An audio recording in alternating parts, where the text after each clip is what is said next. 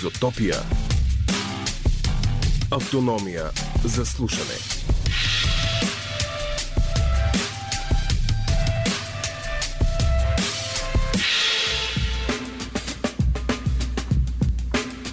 Лъчезар ме посочва с пръст. Здравейте, изотопчета, липсвахте ни много. Аз не знам дали съм ви липсвала на вас, най-вероятно не, но много се радвам да се чуем. Аз съм Лора Търколева и тази изотопия няма да бъде 45 минути, 46, 48 или час и половина. Ще си бъде цели 2 часа, което е новина в ефира на Хоризонт Лъчо. Така ли е? Кажи, че е така. Така е, този път сме на време и ще имаме цяла целеничка изотопия. Аз съм малко с гласа на Ози. А, за това се има причина, защото както казахме на нашия гост, който вече е в студиото, но ще ви го представим след малко. Ти Абе, Лора, ти къде беше всъщност? А, чакай да кажа за носа ти, че ти носът имате екзистенциална битка, която дори в Пирогов не можеше да бъде Имаме... разрешена. Така че, освен Лачезар Валев, до мен и носа на Лачезар Валев, той е отделен ко-водещ. Днес специален, специален гост водещ, превързания нос на Лъчо, но той е трудов герой. Първи брой ще, да. ще е така. Да кажем а, кой го прави все пак. Ще кажем веднага. Нас ни звукорежисира Рада Томова, за което сме особено благодарни. Тя ни се усмихва. Музикалният ни редактор, който също е тук без никакъв конфликт с носа си и с брадата си. Иван Нотев. Иван Русланов е редактор на предаването, но само духом, защото Телом не е тук. Той си почива, както правех аз до съвсем скоро. Да кажем и темите, може би. Да ги кажем ли? Еми, налага се. Така правят професионалистите. Ние не сме съвсем такива, ама поне да опитаме. Какво ще правим днес, тази вечер? Ще рисуваме музиката с иллюстратора и музикант Дидо Пешев. След това ще ви заведем на альтернативен атом театър с Стефания Георгиева. Което си е направо финал... танци. Ще си потанцуваме. Да, ще танцуваме с очи. Ти с нос. За финал какво ще има? За финал ще ви потопим в дълбоки размишления, защото ще си говорим за 1984 книгата на Джордж Орвел, която повечето от вас сигурно съм са чели и която е интерпретирана по един уникален начин от Старозагорския драматичен, не, Държавен куклен театър. Но за това ще ни разкажат режисьорката Веселка Кунчева и актрисата и певица Милица Гладнишка в минутите след 11. Изключително интересен разговор, не го пропускайте, а през това време може да задавате въпроси към нашите гости тук. Може да ги питате някакви работи в страницата ни в Facebook, там сме Изотопия. А в и Инстаграм какво сме? сме? Ми аз за две седмици забравих. Моля ти се припомни. Аз ще припомня. Припомни. Изотопия долна черта хоризонт. Ще дишаш ли? Повтарям, Диша и Изотопия долна черта хоризонт в Инстаграм. Запаваме реактора на Изотопия, но преди това може да кажат Не може. Преди това песен. Без пеене. Тази песен без пеене, както е обявила Чулин, само не знам кой от двамата беше. Именувана с улица в Люлин. Така ли? Да. Не случайно звучи в ефир, защото е тясно свързана с нашия първи гост. Това е Металика Орион. И сега първият ни гост, вече сто пъти казах, че е първият ни гост, ще ни каже защо точно преценихме да пуснем това парче на Металика. Казвам здравей, добре дошъл на Дидо Пешев който Здравейте. търпеливо изслуша всичко до тук, което му причинихме. Причината да го поканим е, че за първи път въобще български артист беше поканен от Металика да направи официален постър за техен концерт. Това се случи за а, концерта им във Варшава на 21 август. Откакто тази група съществува от 81 година, а, нито един български художник, ако не се лъжа, е, да. Дидо скромно казва, да, не е правил такова нещо.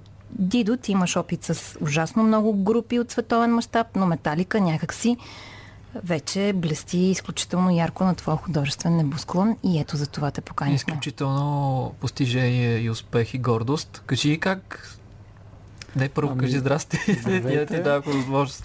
На всички слушатели. Кажи как. Здрасти, Дидо. Първият ни гост, нали така беше? Да не се объркаш нещо. Давай, дишай, издишай, че Издишвам. до 12. Кажи Металика как се свързаха с теб, как стана цялата работа. Ами, със сигурност не ми се обадиха на телефона. Що това... представяш ли си? Звънят и ти казват, ние сме всички от Металика взети заедно. Дидо, здрасти, как си? Това са много измамници, сигурно.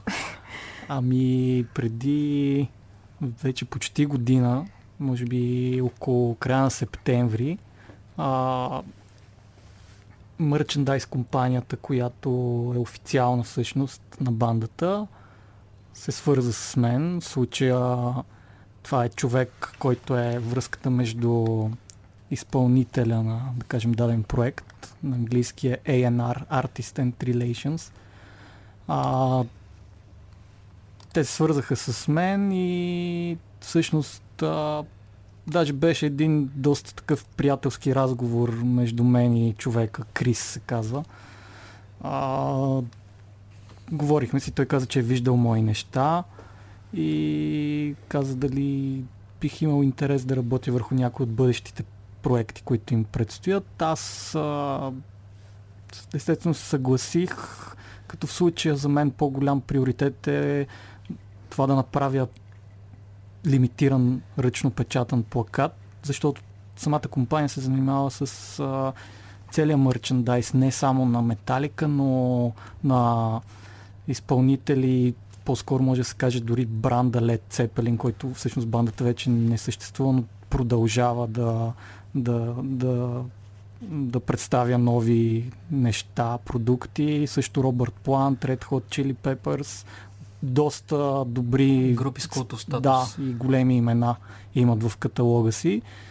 И дори самият той ме помоли дали бих могъл да му изпратя един от предните ми плакати, тъй като е фен на бандата, всъщност, която на по-късен етап беше обявена и като бандата, която ще открие цялото турне на, на Металика. Тя се казва Ghost, шведска банда. Наистина много така сериозна в музикалните среди вече. А, и, и така се случи на по-късен етап. Директно просто ме пита би ли могъл да поемеш а, работата върху официалния постер за концерта във Варшава. Аз естествено просто след като получих имейла му казах да, мога. Дори му казах, че мога веднага да му изпратя някакви предложения. А, и от всъщност... съгласяването ти до крилатия хусар Ами, колко време мина? Трябваше да изпратя скица, която да бъде готова в края на миналата година, след което вече имах няколко месеца да разработя, но за мен беше наистина много емоционален проект и се опитвах постоянно да покрия ежедневните дейности в а, всъщност моето пространство тук в центъра. Берхен Society. постоянно мислех за, за, за това какво би могло да бъде свързано с Варшава и това, което им предложих е все пак, когато човек отиде на един концерт, той иска да има някакъв спомен от това място и за мен беше важно да изобразя нещо, което е свързано с, с Варшава, с държавата, с историята, може би по някакъв начин. Не беше задължително да бъде всъщност хусаря, но пък аз просто като видях а, униформата просто изведнъж изплува това изображение, което в момента, в момента е на плаката и това е всъщност един много такъв а, позитивен символ за, за, за, за поляците.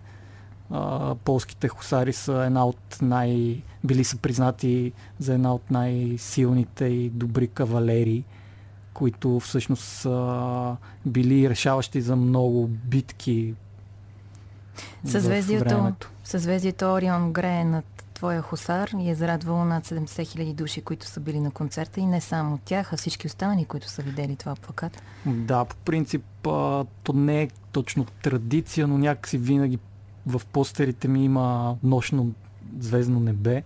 И в случая инструменталът Орион е една от, един от любимите ми по принцип инструментали.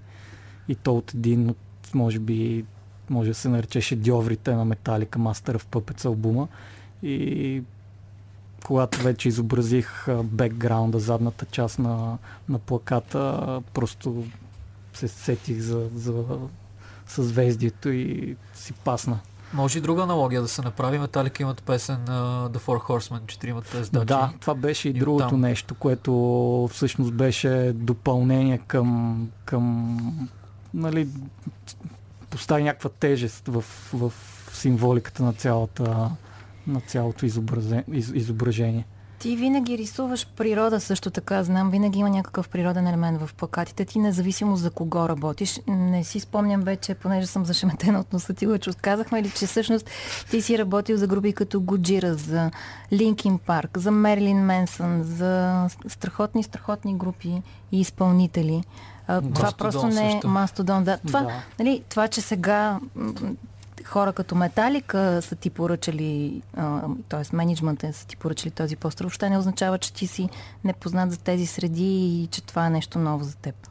Ами, да, по принцип, както казах, те бяха видяли мои неща, въпреки че те, други, всички тези банди, които изборихте, те са също адски популярни в средите, но пак има хора, които не знаят кои са Мастодон, ако не слушат рок музика, докато нали, Металика, Металика вече е, в момента дори е една от най-така в рок, рок сцената, най-активната, най- с най-мащабната, най-мащабната продукция дори в момента. При това, това турне, което да, се случва това. да. Аз ти предлагам, без да казваш никакво цък, обаче да чуем една група, която не е с статуса на металика, но съм сигурна, че всички я знаят и за която също си работил и след това да продължим разговора Добре. ни. Слушаме Линкин Парк. Дидо Пешев, който е в студиото на Изотопия, набира сериозно количество лайкове на нашата страница, но освен лайкове можете да му задавате и въпроси там, така че докато все още е тук и е наличен, възползвайте се от възможността да го попитате нещо. Може ли аз един въпрос да му задам? Само един е, че повече не. И носът ти е един и край. ще ги обединим. да стане по-лесно. да, ми. А, Дидо, имаш интересна история за Мерлин Месън. Това не е въпрос, това е съобщително изречение. Пробвай с въпрос. си, че слагам. Пак ли обърках запитайте някъде? Така и, Дидо, молим те, разкажи ни тази интересна история за Мерилин Пробвай, Месън. преди да те прекъсне, За когото си а, работил. Ами, а, историята е всъщност самата работа с, с, а, не, с него, да, а, беше доста така случайна, бих казал. Се случи по този начин. А, един ден бях в магазина и влезе един ирландец, в последствие разбрах. А, мина няколко пъти след това, в следващите дни и вече се заговорихме. А, той се оказа, че физиотерапевт на Джер Бътлър, актьорът, който беше дошъл тогава и снимаше някаква продукция, някакъв филм в България. Понеже в самия магазин има няколко китари, той взе една и просто си свираше и се заговорихме, каза, че има китари. Впоследствие ми разказа, че всъщност той е физиотерапевт на музиканти, като извади телефона си и директно ми показа негови снимки с а, Дейв Гроу. Преди няколко години той беше с чупен крак. Дори мисля, че изкара едно цяло такова турне. А, Red Hot Chili Pepper също.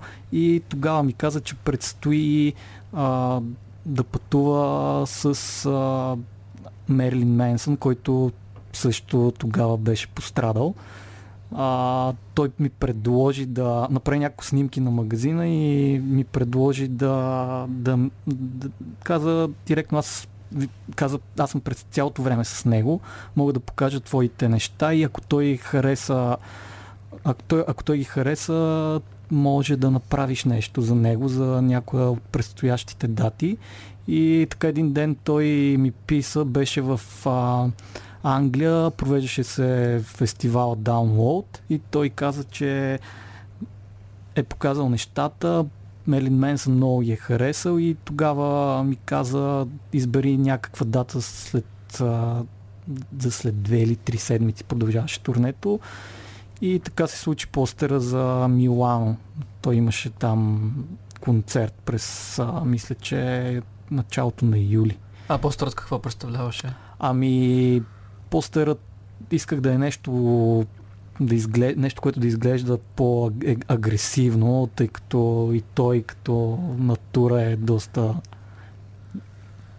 не бих казал експлозивен. Е, да, ексцентричен също и представляваше един такъв а, много ядосан вълк, прескачащ през дървета и храсти.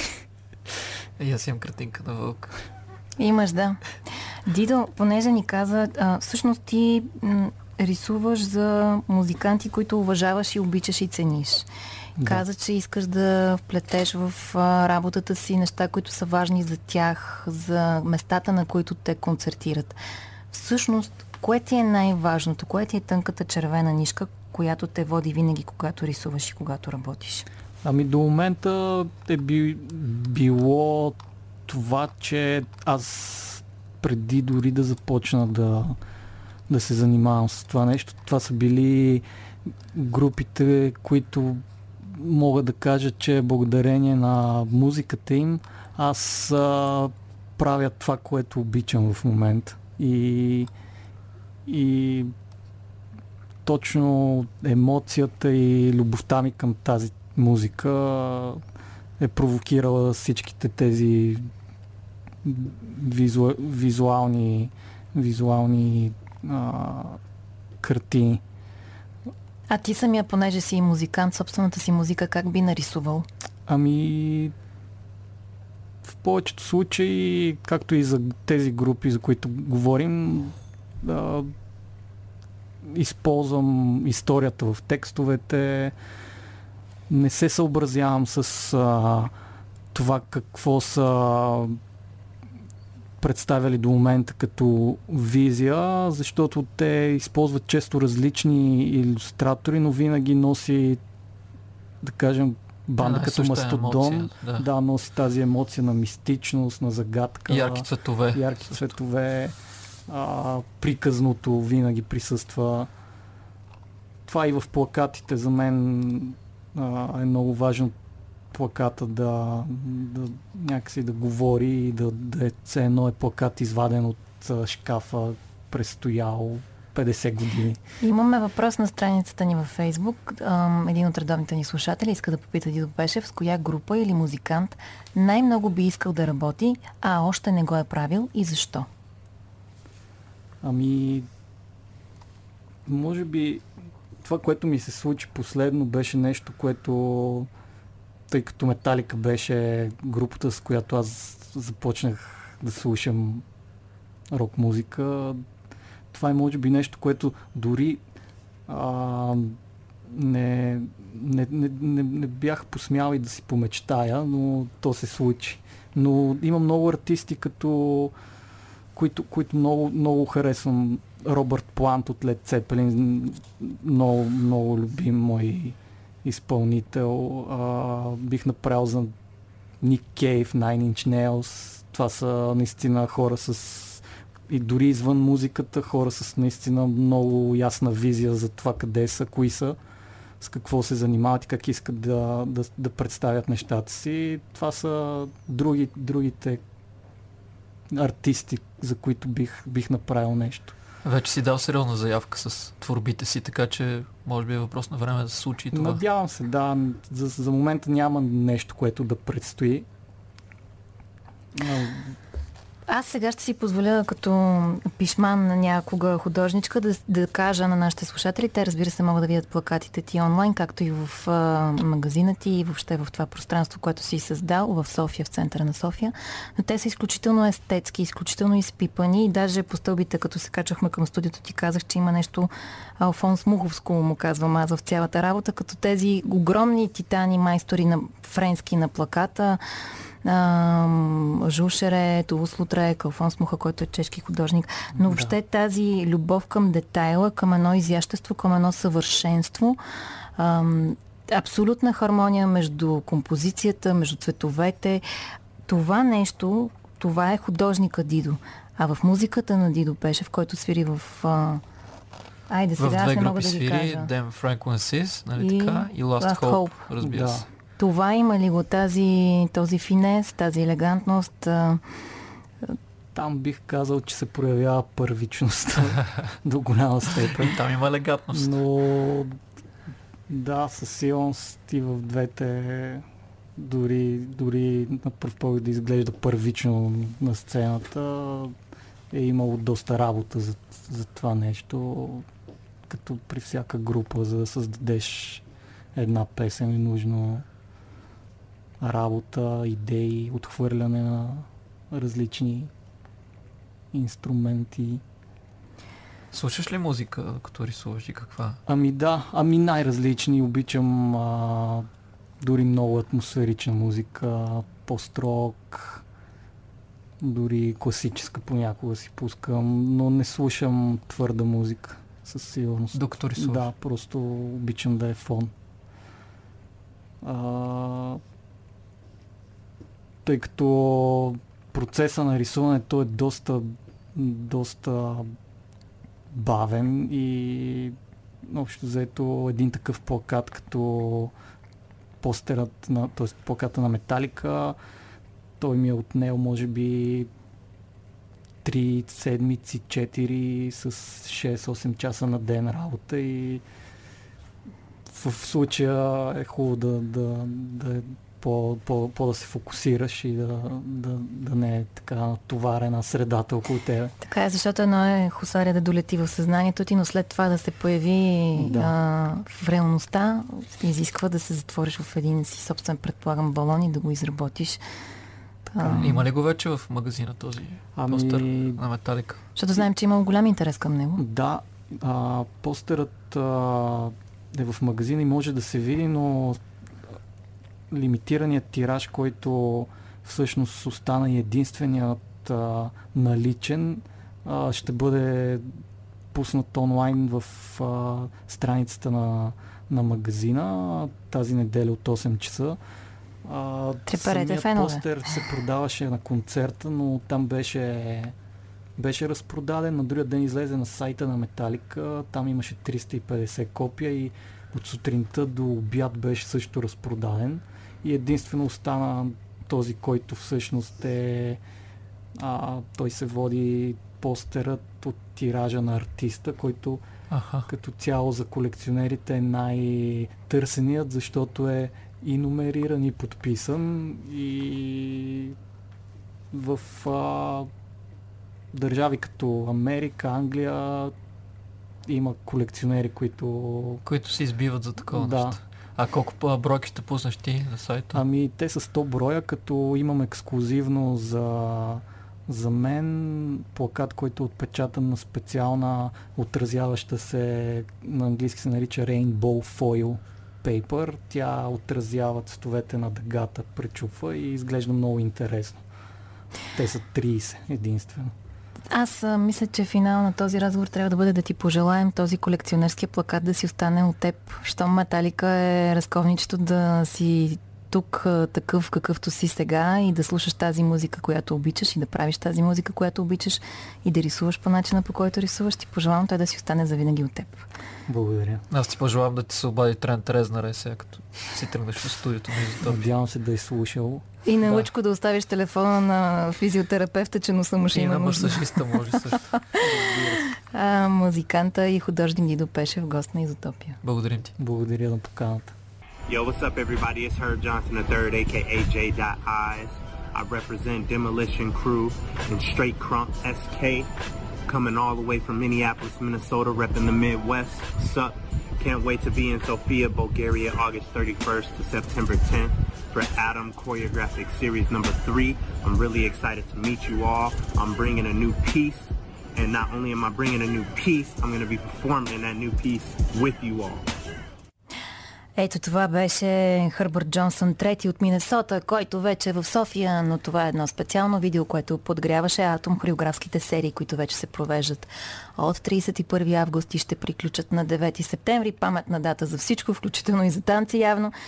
Та, хърб, както му казвате май, вече е в София и танцува активно с всякакви хора, записали се за този курс от всякакви държави. А пък... а, Хърпа в София, пък Сега в Стефания Кристал, между е в студиото. а Стефания сега е в студиото. Хърба в кристал, ама ние си имаме Стефания в студиото. Какво знае тука. хърб той? А, Стефания Георгиева, изпълнителен директор, артистичен директор, извинявам се, и създател на Атом Театър, съвременна платформа за танц и всякаква такава изява чрез Здравей, движение Стефания. на тялото. И добре дошла. Здрасти, здрасти. Благодаря ви много, че ме поканихте. С най-голямо удоволствие Стефания също така е и танцор, и хореограф. Тя също преподава на всички, които са проявили желание да се запишат на тези интензивни хореографски сесии. Серии. Серии. Една буква сбърках, извинявам се. Добре, че не е запетайка. Как върват сериите иначе? Вау, вау. Днес, между другото, точно до преди малко имахме среща с всички хореографи, такава междинна среща по средата и всеки споделяше как му върви работата, как му върви процеса, как се справят танцорите, той как се справя, има ли идея какво прави. Вече е, имат ли идея какво правят? А, впечатляващото е, че всеки от нас, петимата, просто е супер, супер различен. Подхода към танцорите, начина на, на работа, начина на вземане на решения в работата си е много различна и, и така се опитахме в рамките на два часа да успеем все пак да, да намерим общ език и да направим някакъв план и структура за 10 понеже на 10 септември ще бъде представенето на процеса от това, което сме създали. Вие ще създадете а, общ, така да се каже, перформанс, общ танц, общо да. представление, какво да го нарека? Аз би го нарекла направо спектакъл, макар Супер. че ще бъде изграден от а, пет откъса на пет различни хореографа, които все пак са някакъв процес на работа от тези 10 дни. 10 дни не са достатъчни да създадеш цял спектакъл, но пък ще бъде доста спектакълно. Има такава дума. Сега само... А... Как успявате да се разберете петима различни Може ли преди да... Само една техническо да? уточнение, моля, техническо да. отношение. Бързия влак, София Кристал. Не. Всичките си въпроси към Стефания може да задавате на нашата фейсбук страница. Аз виждам, че сме изтървали един въпрос към Дидо, за което се извиняваме изключително много на Танас Кузманов и се надяваме се някога той да разбере каква е асоциацията на Дидо Пешев с плакат за Ричи Блекмор. Обаче това в някой друг брой на изотопия. Сега аз ще гледам изключително внимателно на нашата фейсбук страница, така че всички въпроси към Стефания Георгиева я очакват и аз ще си посипя главата с пепел и ще гледам по-внимателно. Лъче, задай си въпроса, извинявай. Аз го зададох вече. Аз го забравих. Стефания най-вероятно също. На английски. Стефания го помня, това е чудесно. Разбирате се на английски. А, към какво се стремите, в крайна сметка, какво искате да ни покажете на 10 септември, освен, че ще бъде спектакулярно и тъй нататък? Ами, всъщност е такова много интересно за всички хореографи. Всички хореографи задават този въпрос сега, които нали, не са тук. Uh-huh. Аз също си го задавам този въпрос, като човек е измислил го това нещо. Но в крайна сметка Идеята на цялото това нещо е да се съберат една група от хора от различни страни, които обичат танц, които обичат да танцуват и хора, които обичат да създават танц и хора, които обичат да движат хората. И да направят нещо заедно в рамките на 10 дни. А ще раздвижите ли публиката на 10? Ами... Ще има ли интеракция или това е изненада? Сега ще се подсмихна тайно. Не толкова Не тайно. трябва да казвам, но е ми се струва, да, че част от хореографите имат голям интерес към това да провокират публиката и да, да си общуват с нея, така че може би ще включим и нещо любопитно за публиката. Атом театър, който съществува от 2011 година, четохме, иска да се възползва максимално от свободата на сцената. Добре да е, Стефания, къде минава границата ви като артисти, така че да се възползвате максимално от свободата на сцената и да се чувствате удовлетворени от това, което правите и в същото време да ви разберат, хората да се чувстват въвлечени, защо не ако искат да потанцуват заедно с вас, къде си поставяте вие граници, ако си поставяте въобще такива? Ами... Всъщност аз трябва да го погледна това описание на Атом. да го ревизираш малко. да, крайно време е. А, всъщност, просто 2011 година аз а, завърших надвис, кукли. Заедно с още няколко мои колеги, двама всъщност мои колеги, решихме да не влизаме в Държавен театър, защото последната година в надвис имахме така опит с а, това да играем в държавни театри. Част от практиката ни беше. И станахме свидетели на някакво много странно такова отношение към, към работата и към представленията и към публиката. Абе всичко ни се стори супер не такова, каквото си го представяхме четирите години, в които учихме. И всъщност а, категорично решихме, че няма да влизаме в Държавен театър а ще си направим нещо, което нас, нас ни кефи, ще работим по начина, по който си мислим, че трябва да се работи и ще правим представления, които ние си мислим, че хората ще се кефят също. Ще наблегнете на танца, си реч. Не, всъщност не. изобщо. А защото как? завършихме тримата куклено актьорско майсторство. Така, единия беше доста по- фокусиран върху, върху куклите. Ам, хумора, чувство за хумор, всичко беше супер майтап около този човек, който аз много обичам. Карен, Камен Марин се казва. А, другия ми колега, заедно бяхме така върху движението по-фокусирани, но той замина за Англия да учи светлинен дизайн. И всъщност останах само аз в групата накрая. В групата. Група от един. А пък Пак аз, е добре, няма бях, не разбори и предполагам. Ами... Или не си винаги съгласна с себ. Имаш спорове някога. Добре. понякога. А, пък аз много обичах танца и всъщност това беше момента, в който, може би 2013 година, тотално залитнахме, тръгна посоката на Атом към танца. Моята сестра Калина, горе-долу по това време се появи в София. Тя е балерина и просто стана едно невероятно допълнение към групата и последните няколко години всъщност заедно движим всички проекти. Семейството винаги побеждава, както обичам да казвам, може го знае много добре. Не се почесвай по носа, може да си да останеш без него. До каква степен е импровизацията в едно представление на Атом театър? У, не бих казала, че има импровизация. Бих казала, че сме доста гъвкави в а, ам, представленията си, в местата, на които а, играем, защото всяко едно пространство си има своите си специфики и не винаги спектакъл, който си създал, примерно за черна котия 4 на 4 на 5 метра, ам, всъщност насякъде имаш така сцена. Не винаги насякъде имаш така сцена. Понякога ти казват, но сте готини, можете ли да играете навън, публиката иска се види с вас навън, тогава трябва да трансформираме нещо в работата си, но това не означава, че импровизираме. В смисъл, тогава отделяме два пъти повече време, за да намерим как това, това нещо да свърши работа и за сцена навън. Или пък как една хореография може да се превърне в филм. Доколко ви, е важно, доколко ви е важна историята на даденото място, на което работите? Дали ще бъде град, дали ще бъде пространство, чисто архитектурно, чисто исторически, чисто културно? Доколко това ви вълнува? Ами, вълнува ни доста, честно казано. Аз мисля, че всяко място си носи своята енергия и история. Не знам как да го кажа, излъчване, може би.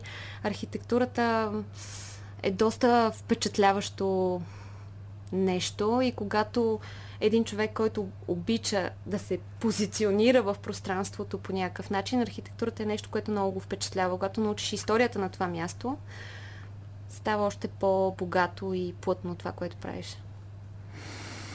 Какво Добре. предстои сега за Атом театър? Освен сериите, да, кулминацията сериите. на сериите. Uh, Ами след сериите ни предстои заснемане на един танцов филм в колаборация с един португалски режисьор и с един датски композитор. Ще снимаме в Пловдив а, и сме част от, отново от програмата на Пловдив 2019. Да, ние пропуснахме да кажем, че а, усилията, които полагате във връзка с това обучение и този спектакъл, който ще изготвите заедно, са част от културната програма на Европейската столица на културата Пловдив. Да, да, да, да. Част сме и... Нищо, че се случва в София. Да.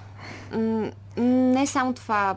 Партньорите и хората, които ни подкрепиха тая година, са просто невероятни. Включиха се посолството на Израел, включиха се Гьоте институт, Derrida Stage, готини медийни партньори и um, Moving Body, платформата фестивал от Варна, всъщност ни хореографка от Варна и тя се включи Сюзан, Сюзан Делал Център от Израел също, Momentum New Dance Work от САЩ. Имаме супер много партньори и приятели, които просто направиха това, тези серии номер 3 впечатляващи. Има два пъти повече танцори и супер много хора, които Вчера пуснахме събитието за, за 10 септември и днес вече няма места. В смисъл впечатляващо е. Но въпреки това каним всеки, който иска да дойде, защото може би винаги има място за още един. Ще другото, се сместите малко. Между другото, на което, което е много специфично за тия серии е 11 септември. Не само 9 и 10, но и 11 септември. Вие сте си избрали само на такива ключови за историята на човечеството дати да танцувате. Да, така е. Всъщност тогава на 11 септември ще се срещаме. И това е една друга възможност за публиката и за хора, които се занимават с танци, продуцират танц, правят танц, танцуват, да се срещнат с нашите партньори и хореографи. Наричаме тази инициатива Бързи срещи и всеки, който иска в нашия сайт atomtheater.info на апликационните форми може да си попълни името и мотивацията и да стане част от срещите, Това е които са на доста 11. полезно да ги кажем все пак отново по именно, освен този симпатяга хърб, когато ще видят във Фейсбук. Страхотен е, той ми събра очите как танцува. Ма те всичките са Да. страхотни. Да ги кажем по именно кой, откъде идва и какво ще привнесе на тези бързи срещи. Не само накратко да го кажем. Ами, а, Да освен. Хърб Джонсън, който идва от а, Миннесота, а, имаме Джозеф Лау, който идва от а, United Kingdom. Великобритания. Великобритания, Обединеното То кралство кралство. или всичко останало, но идва и от Австралия Поданик на кралицата. така. да, той е много, Все да. още не е брекзитирал. Добре. Точно така. А, имаме Шира Евиатар, която идва от Израел. Имаме Искра Проданова и същевременно Искра Иванова. така. Има две имена, която идва от Варна. И имаме Бен Стефания, като пети хореограф. Имаме Бриджит Фиске, която също идва от Обединеното кралство Великобритания. И, и а, Сара Холкман, която идва от а, Израел. Имаме и един въпрос във Фейсбук към теб. Наско Кузманов, реваншираме ти се сега за предишния въпрос, защото ти ни слушаш внимателно. Въпрос, че за Стефания Георгиева. Какви жанрове танци съчетава в спектаклите си? А, така. Ами, не бих казал, че се стремя а, към някакъв конкретен жанр. А, начина по който работя е много свързан с а, това да се чувстваш добре в тялото си. Всеки един от танцорите да се чувства добре в тялото си.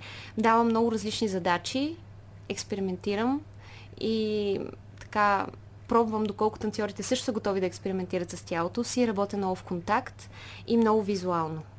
Много визуални картини изработвам с тях и не мога да го вкарам това нещо в един жанр. Да, в смисъл да го нарека с един конкретен жанр. А от името на два изотопа и един отдалечаваш се нос Трябва в да се, пространството. да се малко. Да те запитам а, как така решихте, че ще бъдете окей с съзнанието и с телата си и се кръстихте Атом Театър. Два изотопа питат един атом. Как стана Истината така? или официалната версия? О, ние искаме само истината. Тези официалните версии никак не ни харесват. Ами добре, значи всъщност точно по това време беше излязъл един филм, който се казва Real Steel, с едни роботи, не знам дали го знаете, и оттам от Баклука извадиха един а, робот, който също се оказа най-якия накрая и той се казваше Атом. И аз супер много се накефих на това, предложих на момчетата и те казаха, ами да, що не, звучи супер гръмко, ама може да го пробваме. И после хората започнаха да обясняват, е, атом много е яко, нали, всичко е, атом е навсякъде, свързвани и всякакви други такива неща и придадоха всъщност на името един м- някакъв много невероятен смисъл и всъщност и това някакси протича и в работата и в нещата, които правим. Тая свързаност и това да сме навсякъде. Е, виж, истината се обедини с официалната Да. версия. А, в Така е. следващата Така версия на филма, следващата серия, робота ще се казва Изотопчо, дето ще излезе. ще е още по-як. Съвършено кръгъл като древногръцка сфера и ще се търкаля. А, добре, вървим към финал на този разговор. Каним всички, въпреки че няма места, да се опитат все пак да се вместят на 9 за танците. На, дес- на 10 10 септември от 20 часа Дерида Стейдж, улица Цар Самуил 32. Но ги каним и на 11 септември. За бързите срещи За с бързите хореографите. срещи, точно Включително и с теб, защото ти си един от хореографите, които О, да. Елате и ме а, срещнете. участват. Елате да я срещнете колко очарователна. Стефания. Набързичко. Набързо и Еми, да. след време пак в изотопия на по-бавничко. Благодарим ти, Стефания. И аз ви да, благодаря много ти благодарим, Стефания Георгиева в студиото.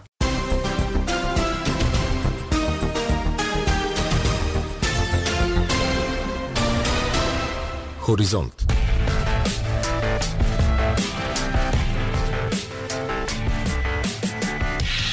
Изотопия. Автономия за слушане.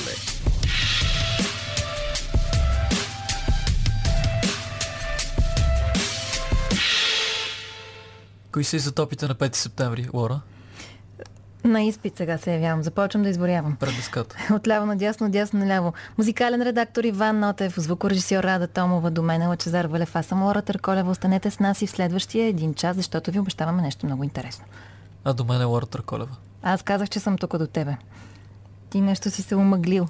А, само искаме да ви кажем, че вие не трябва да се омъглявате в никакъв случай, а да оставяте вашите коментари на фейсбук страницата ни. Очакваме ви там. Там сме Изотопия. В Инстаграм как бяхме лъчи. Винаги Изотопия, долна черта, не забравяй. Така. И какво? Хоризонт. Хоризонт. Там може да ни намерите. Ние продължаваме с хубава, хубава музика, избрана от Иван Нотев. Властта се състои в разчленяването на човешкото съзнание и слепването му отново във форма по твой избор. Свят на страх, предателство и мъчение. Свят, в който ти тъпчеш другите и те теб тъпчат. Свят, който с усъвършенстването си ще става не по-малко, а повече безмилостен. В нашия свят няма да има други чувства, освен страх, ярост, тържество и самоунижение. Ще унищожим всичко останало. Всичко. Ако искаш да си представиш бъдещето, представи си бутуш, смазващ човешко лице. Завинаги.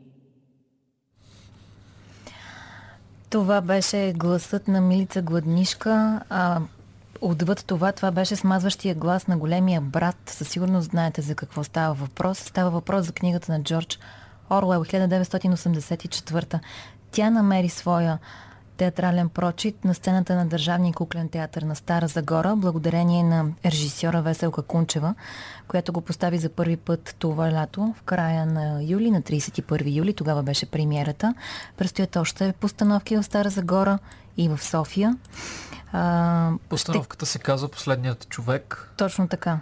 Всъщност в началото Джордж Орел е решил да нарече романа си Последният човек в Европа, след което е сменил заглавието на 1984. А, само да ли- кажем а, Да. екипа, екипа на тази постановка, защото всички тези хора заслужават. Режисурата и драматургичната версия, както ви казахме, на Веселка Кунчева, носителка на Икара, един от най-ярките млади ам, театрали на българската сцена. Сценографията и куклите са направени от Мариета Голомехова.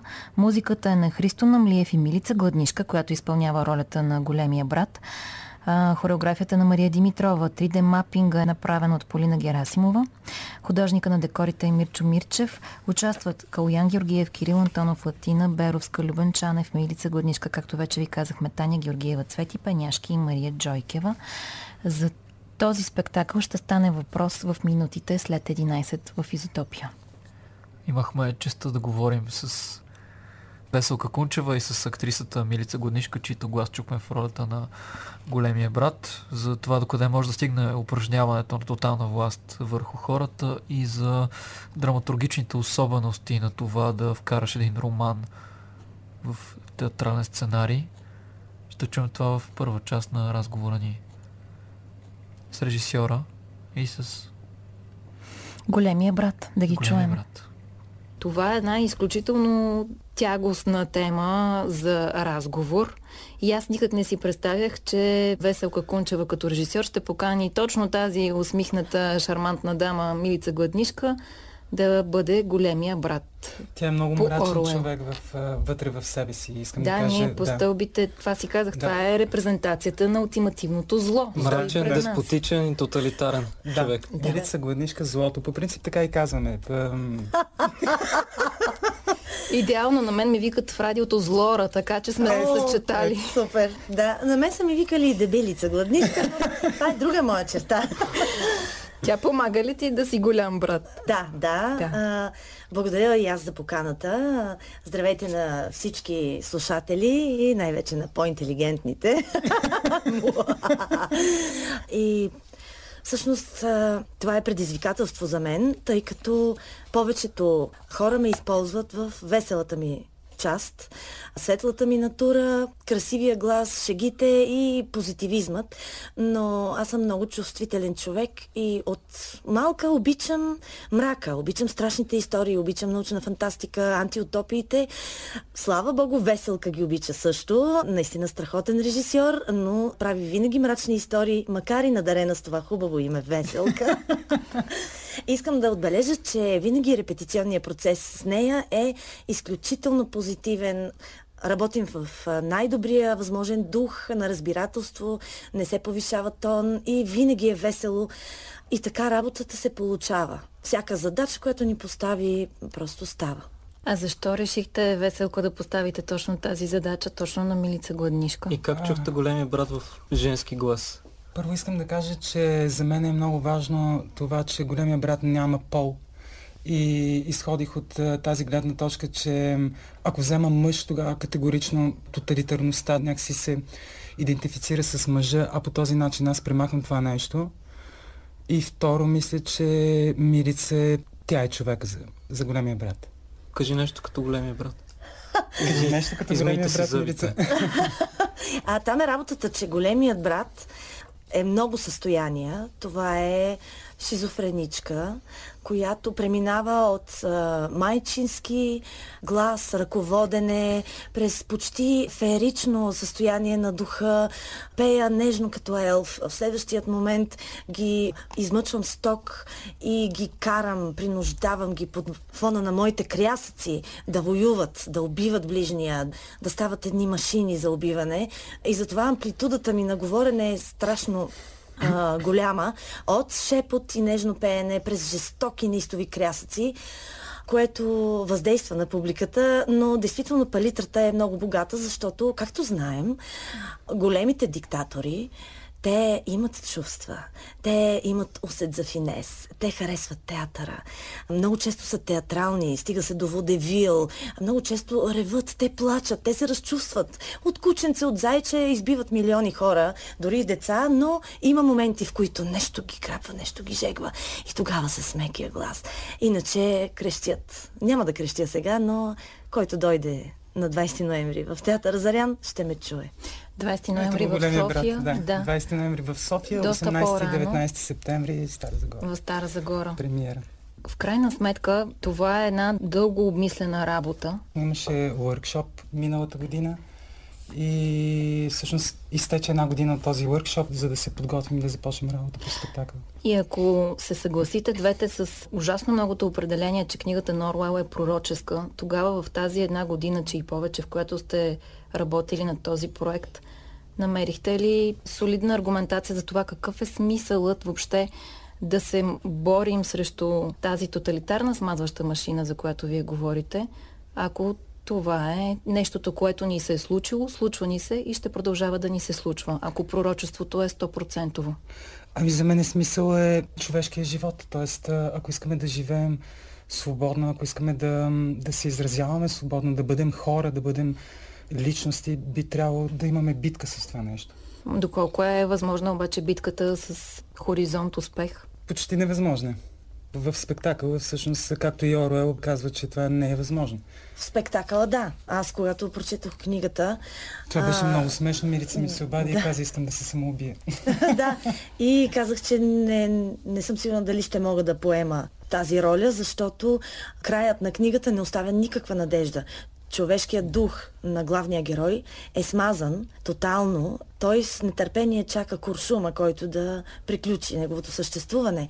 Само, че ако познаваме историята, дори не толкова добре, тоталитарните режими се сриват рано или късно. Може да трябва векове, може да трябва десетилетия, но силата на природата, която се съдържа в нашите гени, отприщва една енергия, в която тялото ти ти казва, ти не трябва да живееш така. Това не е естественото.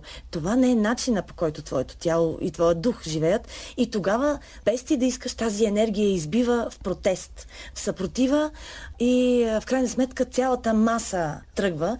Въпросът тук е по-финната обработка, защото В момента сме в едно време, в което няма точно ясно изразен тоталитаризъм, поне в Европа. Има, има скрит нали? тоталитаризъм. Има скрит, така да го наречем, точно да. така, който се появява чрез много изкушения, лакомства. Това са а, социалните мрежи, където те са отдушник на енергията, на гнева. Успокояваш се, казваш си каквото трябва, обиждаш, показваш средни пръстове и така нататък. И затихваш. Това са телевизионните шоу, програми, лотарията, графика, в който работиш ти имаш срокове и трябва да ги запълниш, нямаш много време да мислиш, гледаш само да отидеш 10 дни на море или 5, просто дори да си купиш... Нека да са 8. Да, нека да са 8, да. И това действа финно на психиката и така поколения наред седят в една забрава. Забрава стават все по-неграмотни. Виждаме какво остава. Колкото е по-неграмотен човек, толкова по-му е тесен кръгозора и може би започва да става и по-плашлив и по-страхлив и се свива.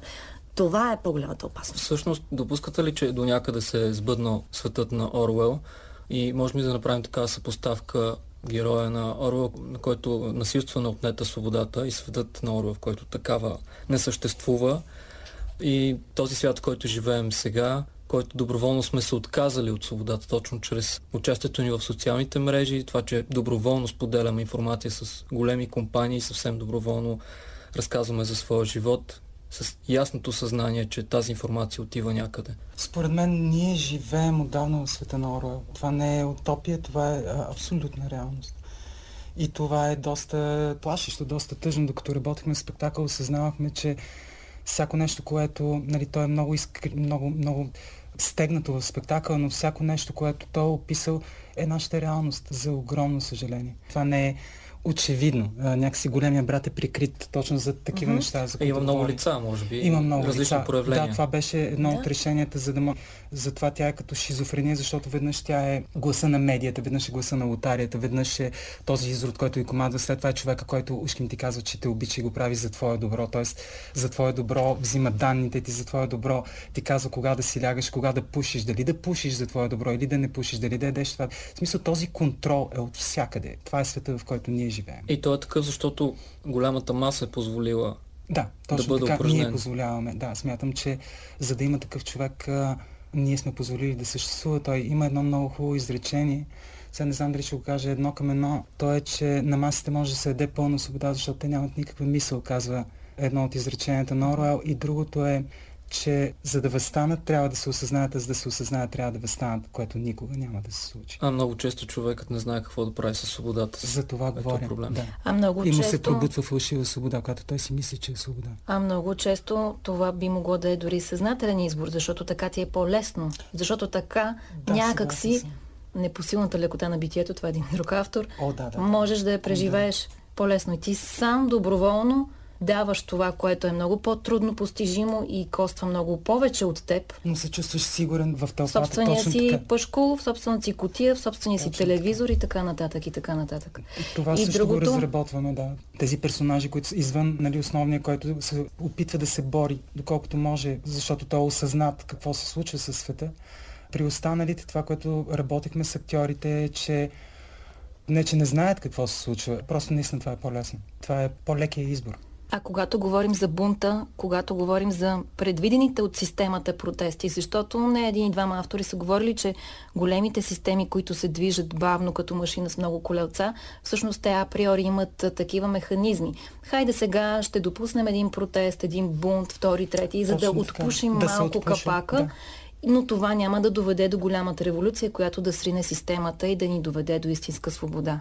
Да, абсолютно съм съгласен. Това си е чиста манипулация тя е част от а, големия брат. Аз като наблюдавам някакси политически, по принцип гледам с политика да не се занимавам и защото То за това доста сме на това ядосвам. дередже, бих да, казала. А, нали, Защото интелигентни хора се като нас не се Да, да, занимават как се това. изместват а, центровете на протестите. Просто това е много впечатляващо и хората, които участват, просто не го отчитат това нещо. Тоест, ти тръгваш да протестираш за едно и в един момент те леко ти го изместват и то се загубва, то се обесмисля. Това е много хитра манипулация, която за съжаление се случва сега. Добре, де обаче, както каза Милица, ако вие като интелигентни хора, които го осъзнавате точно по тази причина, не искате да се занимавате с политика и страните от политическите въпроси и пречупвате гражданската си позиция през изкуството само единствено тогава, пак малко песимистично питам, какъв е хоризонта на битката с крайна цел победа. Ако минава Може само от там. е много добра арена за въздействие и за битка. Да, Това са Също. нашите оръжия. В края на краища всеки човек притежава различна сила. Нашата сила е в е, изкуството. Това е наше изразно средство. Няма, няма как да се борим с друго. Да, изкуството е много силно средство за борба, както и образованието. Просто това са нещата, с които а, може да се направи маса, която да е по-образована, Това е по-мислеща, важно. по-свободна. Да. Това е всъщност главното при растежа на една цивилизация в духовен план. Най-вече Защото- осъзнаването на осъзнаването. илюзията. Да, да, И да. лъжата. Да, А, да можеш да видиш, Разпознаването. А, да, Да, погледнеш. Да. А, И а, обирането на този вид агресия, моментната, която иска веднага да се случат нещата, на секундата, с каквито и да е средства, когато хората са образовани, с по-обширен светоглед, тогава стават големите революции, наистина мащабните, не с оръжие, защото оръжието връща нещата назад няколко века и пак се започва. Първата част на разговора ни с режисьорът Веселка Кунчева и актрисата Милица Гладнишка за спектакъла Последният човек по романа 1984 на Джордж Оруел. Песен след което втора част на нашия разговор. Изотопия.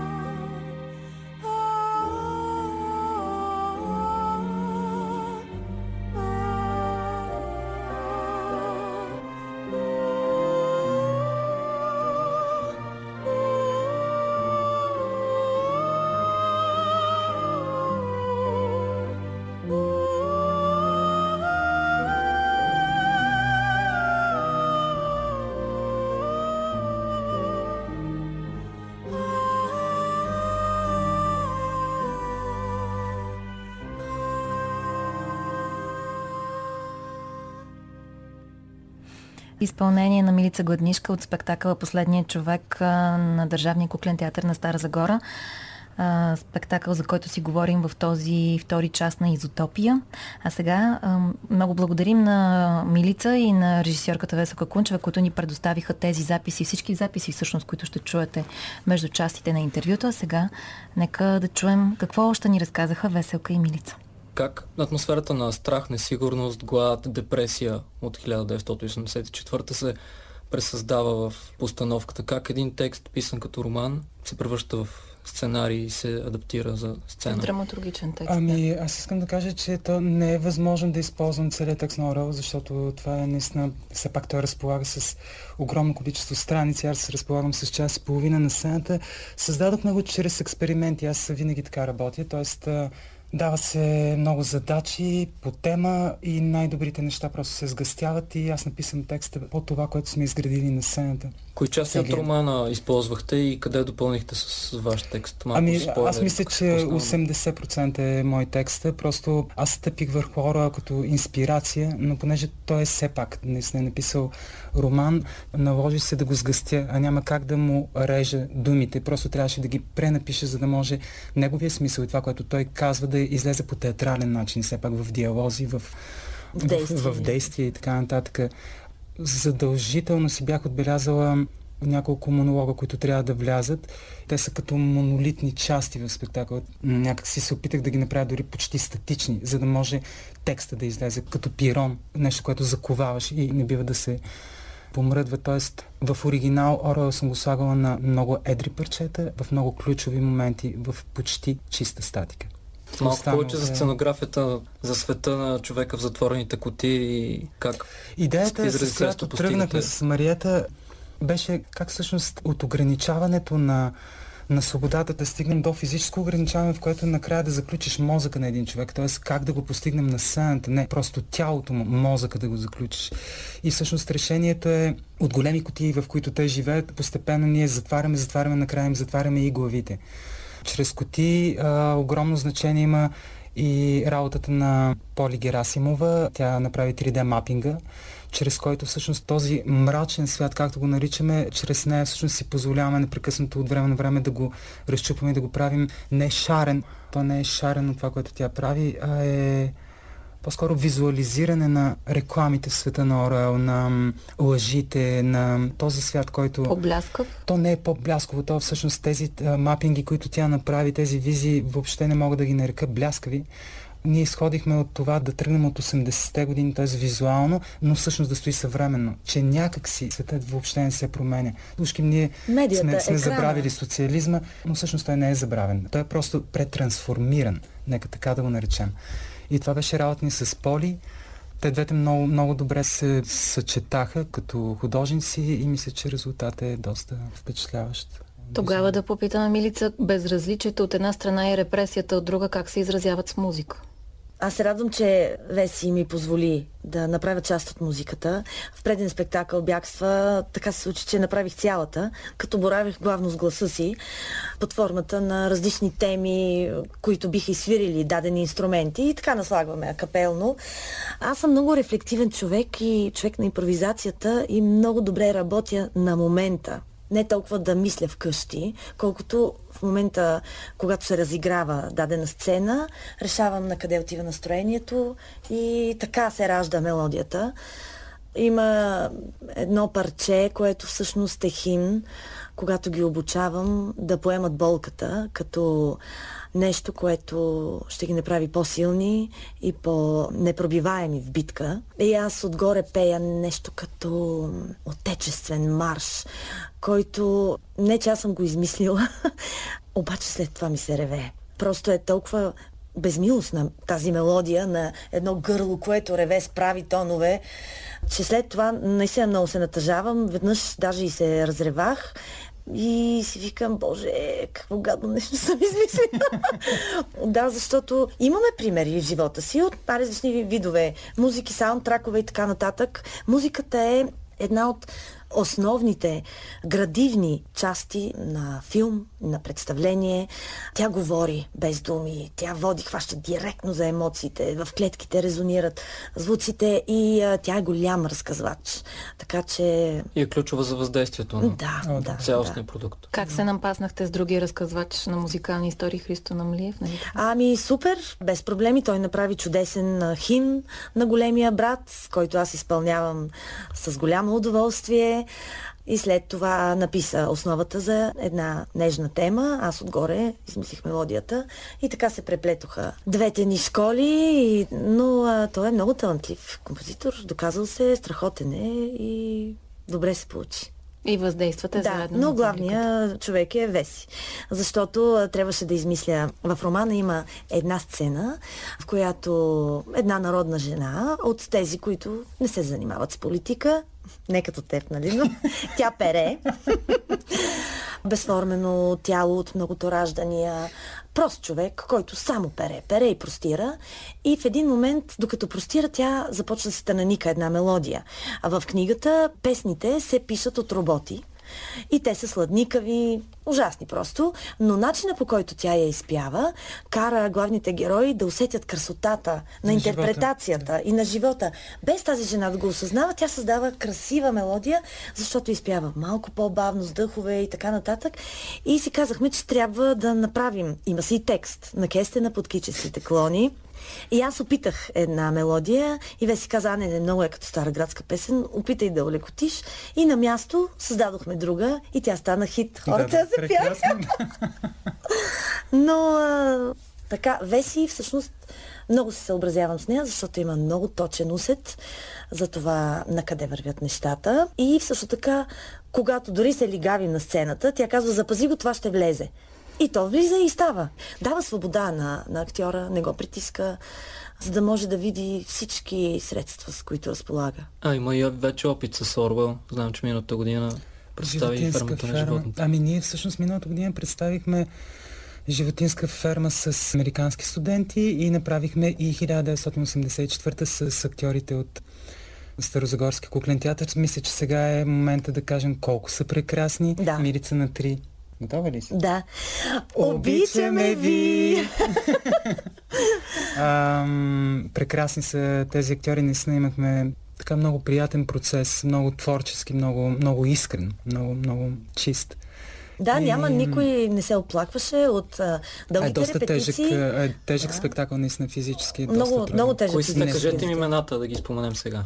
Любен Чанев, Да, Латина Беровска. Латина Беровска, Кирил Антонов, Таня Георгиева, Калоян Георгиев, Цвети Пеняшки. Свети Пеняшки, Мария Джойкева. Да. Това са. Ти си Еми, осмият човек. Май да, да, Да, толкова сме, да, да. Да, толкова сме. да. Кажете за премиерата на 31 юли, как беше Ами, прият от публиката? мисля, Колкото че- знам, билетите се изкупиха много Депресирахте ли старозагорци до крайен предел? А, И Мисля, че отзивите. малко ги депресирахме, да. Отзивите са много добри. Спектакъл мина добре, като за премиера, нали, леко напрегнато, но то няма как премиера да мине с лекотата, с която се случват представленията след 5-6. Даже имаше една статия, много ми хареса, мисля, че беше на Оляна Кьосева, която обясняваше как в началото се е ядосала на спектакъл за това, че и представя света какъвто е, а тя не иска да го вижда. Нали? Даже пише директно, че ми се е досала на мене и след това нали, започва с приемането, че в края на краища ние поемаме отговорността за живота, който живеем и за света, който създаваме и наистина зависи само и единствено от нас. Имаме много весели моменти, имаме красиви моменти в спектакъла, защото такъв е животът. Да. Все пак весели от към гледна точка на иронията и сарказма, разбира се. А, едно парче, което е толкова за Евровизия, за лотарията. Всички сме с едно и също лице. Просто пеем, радваме се, щастливи, танцуваме. Да, да, да, тази масова истерия за заедността. И, а, но повечето хора казват, че след това искат да помълчат. Не могат да говорят, да споделят усещания. Още всичко им ври в системите, бушува в главата. Да, някои се разплакват. Така е, да. Слава Богу, все още събуждаме чувства у хората с изкуството. И това означава нещо, че не сме заспали толкова. Изотопия.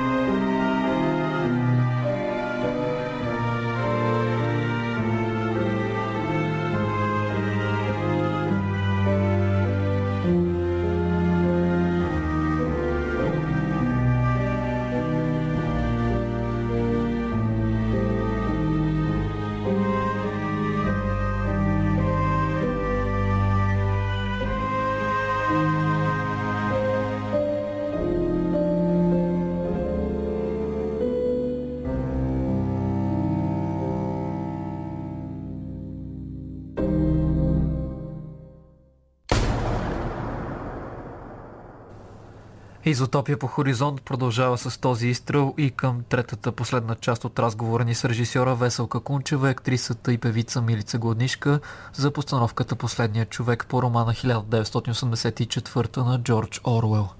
Аз искам да ви попитам и двете, макар че въпросът е провокиран от едно интервю на Веселка, в което тя казва, че няма как да тръгне към който и да е спектакъл, ако няма нещо вътре в нея, О, да. откъдето тя да тръгне. И това беше примера с страха в детските години от тъмното за една друга постановка. Кое е вашето лично нещо е отвратителна дума, която аз мразя, защото като казваш нещо, Нещо. не знаеш какво искаш да кажеш. Но къде е вашия личен момент, който влагате в този спектакъл и двете, от който тръгвате, може би се връщате отново към него, докато работите, но който е вашето парченце в голямата картина на ужас и леки лъчи надежда. Мен това, което много ме вълнува и винаги ме е вълнувало и даже някакси съм си мислила, че ако успея да го представя прецизно, перфектно а, на сцената, така че да знам, че перфектно тогава моята работа в театъра приключва. Това е какво означава да си заключен в себе си, да не можеш да избягаш от себе си. Не говоря за тялото, говоря за мозъка. Какво е усещането, как си заключен наистина в собствените си мисли. Това нещо много ме вълнува от години наред и мисля, че някакси с а, този спектакъл успях поне леко, леко да отворя завесата към това наистина какво е човек да бъде заключен в себе си. Да, големия брат казва, действителността е само в черепа и, никъде другаде. Тоест, а, това, което става навън, може да е ден, но ако аз кажа, значи е нощ. И ако реша, че е ден, след като съм казала, че е нощ, ти трябва да оправдаеш тези мои промени, да повярваш в тях и да решиш, че са истина, въпреки че те си противоречат. И когато някой се бърка до такава степен в мозъка ти, ти наистина започваш да вегетираш, трябва да избягаш. Много е страшно. Това е най-страшното. Дори да си задоволен физически с елементарните условия за живот, това да ти се бъркат в чувствата в мозъка. Аз съм човек, който е много чувствителен на тема справедливост, потъпкване а, на достоинството на хората, манипулация и Патила съм си, разбира се, в нормални рамки, да ме уволнят от някъде, да изгубя работа. Това не е нищо страшно в сравнение с това да те измъчват или да убиват. Нали, все пак ние не сме в чак такъв ужас. И заради това е много важно, когато имат такива теми за представления. Аз искам да участвам в такъв род представления, за да се предупреждават хората, да се размътват малко мислите, да се сещат, че абе, нещо май тук не стават нещата, дай да променим нещо, защото имаме време. Все още не е загубена битката. Предполагам, че никога няма да бъде загубена. Нещата вървят на вълни. От епоха на епоха. Искам да се хвана за това предупреждение, което каза Милица. Всъщност последният човек в Европа, както е в първоначалното Да. заглавие, или 1984, не смятате ли, че не е съвсем еднозначно мрачно посланието и финала на книгата? Всеки човек може да бъде напълно пречупен и да започне да вярва в това, което му казват, дори това, че 2 плюс 2 е равно на 5. Но от а, друга страна, правителството наистина полага изключително големи усилия за да пречупи главния герой. Тоест това става изключително трудно. От друга страна, нотката надежда според мен се съдържа и в това, че в един леден, тотално контролиран и стерилен от а, чувства мрачен свят се ражда любов, която е достатъчно силна, за да се опълчиш на една огромна система. Тоест, можем ли да говорим за За надежда. нотка надежда? Можем да говорим. Аз, аз ще издам една тайна. На финала на спектакъла наистина завършваме с миг надежда. Миг. То наистина е миг. Това е чистия финал на спектакъла. Понякога това е изключително достатъчно. и Да, то е силно. като искра. То е само намигане, че в края на краища човешкият дух не може да бъде убит. А и нека да не забравяме, че все пак в романа това е една огромна страна, която някога е била Европа, но около нея са вечните и врагове Истазия и Евразия, в които може би няма тоталитарни режими. Ние виждаме сега... Информация не се дава. Да, в арабския свят хората са потиснати, мъже и жени. Жените съвсем, но и свободомислещите мъже също са заплашени. Виждаме в Северна Корея как ги лъжат и манипулират, имат друго литоброене дори. Има места, просто като други планети, в които Оруел е изпълнен във всяка една от своите точки И там това е истина и реалност. При нас нещата са по-меки. Както знаем в България всичко идва 20-30 години по-късно. Аз затова ще шегувам, че и края на света като дойде, ние последни ще си пием, ще се веселим. Имаме още 5 години. Да, да. да. А, като съзнаем, да, че сме и, мъртви. Да, и затова трябва да сме малко по-отговорни и благодарни на това време, в което живеем, на свободата, с която разполагаме, за да можем да действаме. Защото ние можем да действаме всъщност. Когато съм била унила, винаги си представям, ако бях с Фередже, щях ли да стана куклена актриса или под Фереджето, така, с петрушките щях да играя. За какво говорим? А, се раждат постоянно хора, чието ум е буден и те искат в клетките им е, но до края на живота си не успяват да излязат от mm. контрола. И накрая големия брат все пак бива обичан, заобичван от главния герой. Нали така става? Да, така. Така ли става? Така завършва по книга. Не, по книга. По книга, да, по книга, но, но иначе не, не, да, в представлението се отмята. Слава Богу. Слава Богу. Да. да. Отмята се. Не значи не те обичат. Не, накрая съм принудена да ги унищожа. И да започна с новата група. Да. Аз имам, имам. Контингент има. Имам, да. Обаче... Всъщност за всяко представление актьорите са нови. си ги избиваш да, да, да, да. А публиката, има ли някой оцелял, който да се върне да го гледа втори път? Историята трябва да покаже. Еми да, историята трябва да покаже. Да, да, да, ще разберем. Да кажем пак датите и местата. 18 и 19 септември премиерни представления в Стара Загора. После на 20, 20 после на 27 спектакъл ще е част от а, фестивала Пиеро, който е изключителен фестивал. Мисля, че единствения в България за куклен театър за възрастни. Само. Заповядайте. Там той ще е част от а, фестивала. И на 20 ноември в театъра Зарян ще се играе спектакъла. София. Да, има още дати, мисля, че в Стара Загора, но не ги знам. 17 октомври. Ето, мисля, че да. Знае. да. Това е за сега. Да и се надяваме да имаме много публика, защото си заслужава. От към а, разкош и пиршество на сетивата някога, да, чух тази фраза, а, сме, да, заредили сцената с визуални ефекти, хубава музика, танци, страхотно и усмивки има даже. Да, да, да. Те ни мачкате с вашия си театрален бутуш, обаче ще ни оставите накрая глътка въздух за да. мига надежда. И осмислене. Да. Миг за осмислене. Има го. Да. Последният човек постановката по романа на Джордж Орл 1984 година. И шокираща тема, но представена прекрасно от режисьора Веселка Кунчева и актрисата и певица Милица Гладнишка. Благодарим ви. Много. Благодаря и аз. Да, и целият кухня театър на Стара Загора, на които аз искам лично да благодаря на абсолютно всички. Аз също. Това са много смели хора. Не всеки театър е способен решително и кардинално да подмени цялата техника, за да може да стигне нивото на един такъв визуален театър и сложен технически. Поздравяваме ги, че са го направили да. и ви пожелаваме късмет с работата напред по спектакъла и поставянето му. Благодарим. Благодаря. Благодарим. Успех! В последните близо 2 часа упражнихме тотална власт върху транзисторния ви апарат.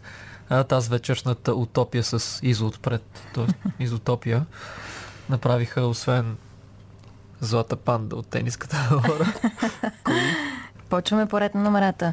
Музиката избираше Иван Нотев. Той ни беше особено полезен, не само за това. Благодарим му. Звукорежисираха ни Димитър Хаджилиев и Рада Томова. Тире Бираджиев.